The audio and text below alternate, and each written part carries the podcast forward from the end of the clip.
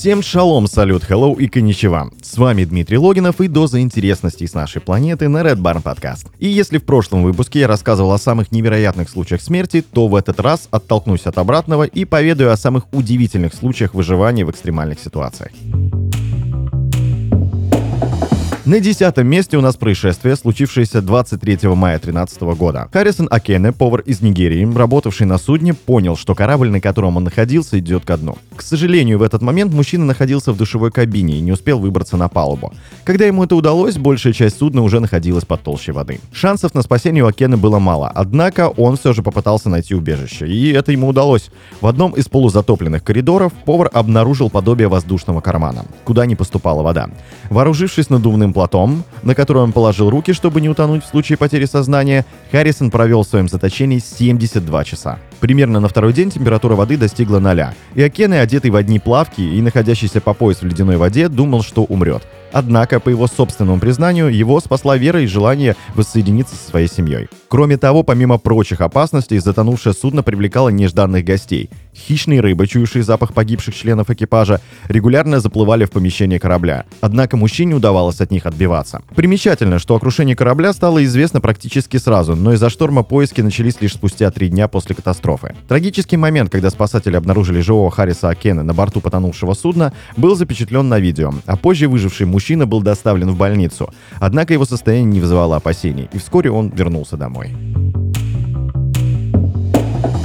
На девятом месте. Американка Анджела Эрнандес ехала в Лос-Анджелес, чтобы навестить сестру. Родные забили тревогу, когда она перестала выходить на связь.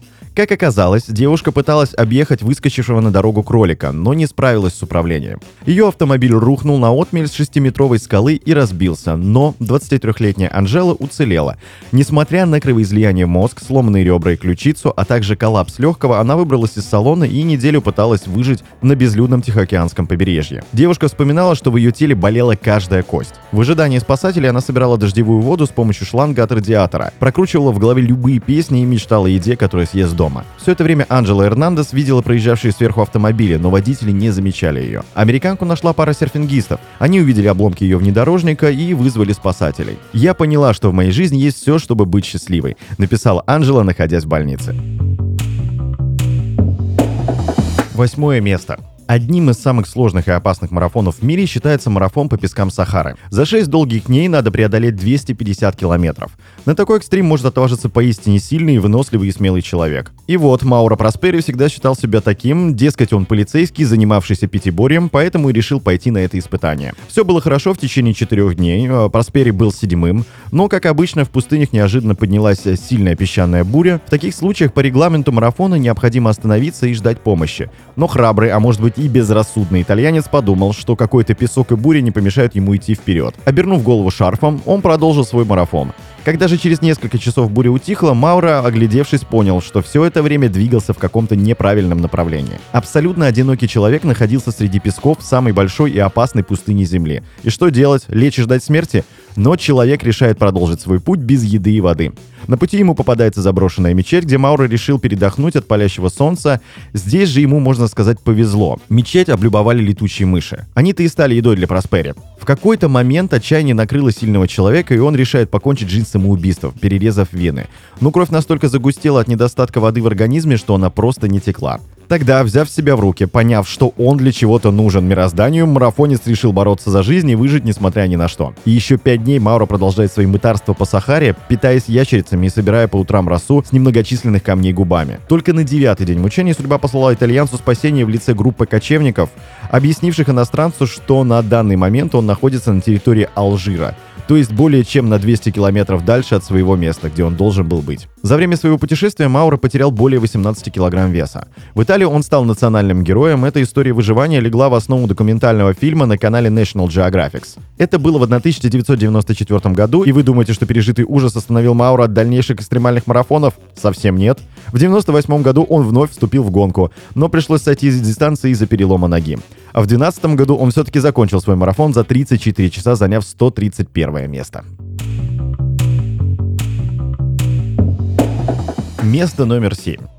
24 декабря 1971 года самолет Lockheed L-188 электроперуанской авиакомпании Lanza попал в обширную грозовую область. Получил удар молнии, вошел в зону турбулентности и начал разрушаться в воздухе на высоте более 3 километров.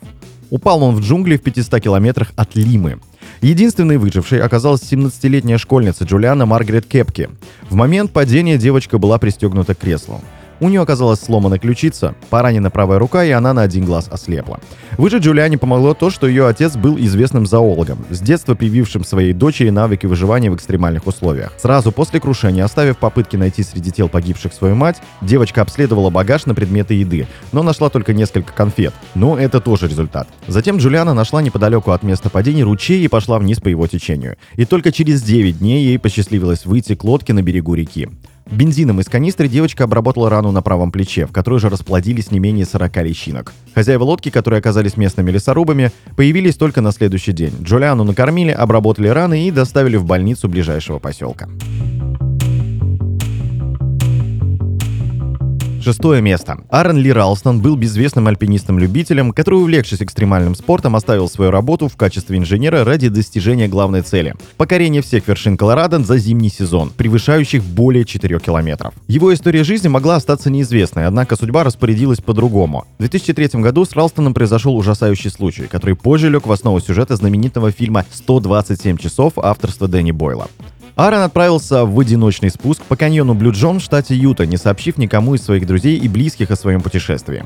Во время спуска одна из крупных частей скалы весом в 350 килограмм внезапно откололась и упала, намертво придавив правую руку скалолаза. Осознав свое безысходное положение, путешественник предпринял несколько тщетных попыток освободить руку. Однако вес каменной плиты был слишком велик. В ее арсенале был небольшой запас воды и еды, который он растянул на несколько дней. Спустя 4 дня запасы продовольствия закончились, а сам Ралстон начал испытывать сильнейшие галлюцинации от боли и обезвоживания. По признанию скалолаза, именно одна из галлюцинаций стала триггером, который подвиг его действовать. Так, записав прощальное видеопослание и выгравировав на скале свои инициалы и предполагаемую дату смерти, с помощью тупого дешевого ножика, плоскогубцев и жгутов скалолаз провел операцию по ампутации собственной руки в районе предплечья. Освободившись, Ралстон спустился по отвесной скале и прошел еще 9,5 километров пока не встретил на дороге группу путешественников, которые смогли вызвать вертолет, доставивший пострадавшего в больницу. Врачи, осмотревшие Аарона, были шокированы. Мужчина потерял несколько килограмм веса, а также 25% от общего объема крови. Эти показатели были практически критическими, однако Ралстон все же сумел выжить. Всего скалолаз провел в каменном плену 127 часов, и эти события оставили глубочайший след в его сознании. В рамках одного из интервью он обратился к любителям экстремального спорта, попросив быть бдительней и не повторять его фатальные ошибки. Место номер пять. 13 октября 1972 года самолет, на борту которого находились игроки уругвайской команды по регби Old Christians из Монтевидео, а также их родственники и спонсоры, потерпел крушение в высокогорном районе Анд. В живых после падения осталось 27 человек. Позже из-за сошедшей лавины погибло еще 8 человек, еще трое умерли от ран. То, что помощи ждать неоткуда, уругвайцы поняли через 11 дней после аварии, когда по радио сказали, что их поиски прекращены, и они признаны погибшими. Тяжелейшая ситуация, в которой оказались пассажиры, усугублялась тем, что припасы очень быстро уходили. Чудом выжившие после крушения, они приняли непростое решение – есть мясо погибших. Спасли пострадавших только спустя 72 дня после катастрофы. И только благодаря тому, что группа снарядила в дорогу трех человек, которым необходимо было перейти Анды и сообщить о случившемся. Сложнейший переход одолели только двое. За 11 дней без снаряжения и теплой одежды они прошли 55 километров по заснеженным Андам и вышли к горной речке, где встретили чилийского пастуха, который сообщил властям о выживших пассажирах. Ну а на четвертом месте у нас еще один киносюжет. 23 ноября 1942 года немецкая субмарина торпедировала английский корабль «Баламон». Все члены его экипажа погибли, кроме одного. Матросу Линь Пену удалось выжить. Ему повезло. В ходе поисков на поверхности воды он обнаружил спасательный плот, на котором был запас продуктов.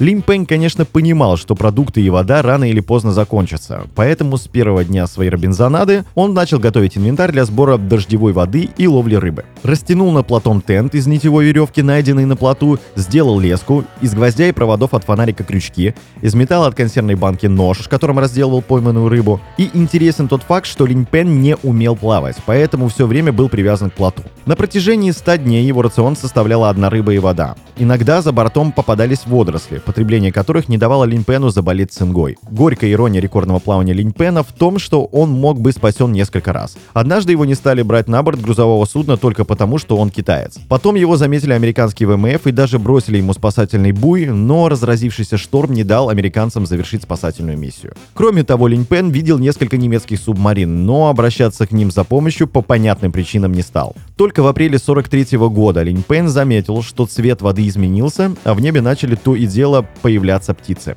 Он понял, что находится в прибрежной зоне, а значит его шансы на успех многократно увеличивались. 5 апреля он был найден бразильскими рыбаками, которые сразу доставили ее в больницу. Удивительно, что после своего путешествия он мог передвигаться самостоятельно. Он потерял за время вынужденной робинзонады всего 9 килограмм. Рекомендации Линпена вошли в инструкцию по выживанию для британского флота. История Линпена отчасти была использована при создании фильма «Жизнь Пи». И вот мы и приближаемся к заветной тройке. Во время Мексиканской революции студент Винцелао Маугель сражался на стороне мятежников. В марте 1915 года юношу арестовали, а затем без суда приговорили к смертной казни. Солдаты поставили революционера к стенке и ушли уверенные в том, что он мертв. Сомневаться было не в чем, ведь один из палачей произвел контрольный выстрел в голову Винцелао. Но, как оказалось, казненный не только уцелел, но и прополз три квартала, пока не добрался до своих товарищей. Там ему и оказали помощь. На память Винцелао Магуэля остались глубокие шрамы и изуродованная челюсть. А в 30-е годы его чудесном спасении стало известно миру. Сначала ученый Сантьяго Мендес из Падос опубликовал его биографию. Потом британская рок-группа Чумбавамба посвятила Магуэле свою композицию. И кроме того, Винцелао не раз становился гостем популярных телешоу. На втором месте у нас рекордсмен в дисциплине Робинзонады. Им стал Джереми Бипс, который прожил на острове 74 года. В 1911 году, во время урагана в южной части Тихого океана, затонула английская шхуна. Прекрасное блаженство. Добраться к берегу и спастись на необитаемом острове удалось только 14-летнему юнге Джереми Бипсу. Мальчику помогла его эрудированность и любовь к чтению. Он знал наизусть роман Даниэля Дефо. По примеру героя своей любимой книги, Бипс стал вести деревянный календарь. Построил хижину, научился охотиться, ел фрукты и пил кокосовое молоко. Пока Бипс жил на острове, в мире произошло две мировые войны. Была создана атомная бомба и персональный компьютер. Он про это ничего не знал. Нашли Бипса случайно. В 1985 году экипаж немецкого судна неожиданно обнаружил рекордсмена среди робинзонов, уже достигшего возраста 88 лет, и доставил его на родину. И, наконец, у нас первое место. На нем находится бортпроводница Весна Вулович, выжившая в авиакатастрофе, которая случилась в январе 1972 года. Самолет DC-932 летел из Стокгольма в Белград, и через час после вылета на борту прогремел взрыв, и судно разрушилось. Его обломки упали рядом с одной из деревень Чехословакии.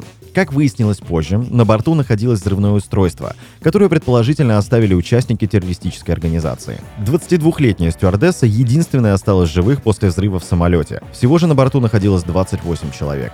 Отметим, что девушка не должна была лететь на этом рейсе. Ее по ошибке определили на него вместо другой бортпроводницы с похожим именем. В день происшествия Весна еще не окончила обучение и была стажером. Человек, который отвечал за полетные списки, ошибся, и другая стюардесса носила тоже имя Весна. И ее поставили вместо Весна Николич, Весна Вулович. Произошла случайная ошибка. После авиакатастрофы стюардесса Николич уволилась, и больше своей жизни она не летала никогда. Впоследствии жители деревни нашли девушку на месте катастрофы и оказали ей первую помощь. Первое, о чем она попросила, после того, как пришла в сознание, это закурить. Стюардесса упала с высоты более чем 10 тысяч метров, но выжила. По его словам, благодаря низкому давлению и потере сознания в момент происшествия. Вулович не запомнила подробности авиакатастрофы, поэтому хотела продолжить работу стюардессой после выздоровления. Однако ее устроили на офисную должность. В 1985 году имя бортпроводницы внесли в Книгу рекордов Гиннесса как обладательницу мирового рекорда высоты для выживших при свободном падении без парашюта. Берегите себя и узнавайте больше с Red Barn Podcast.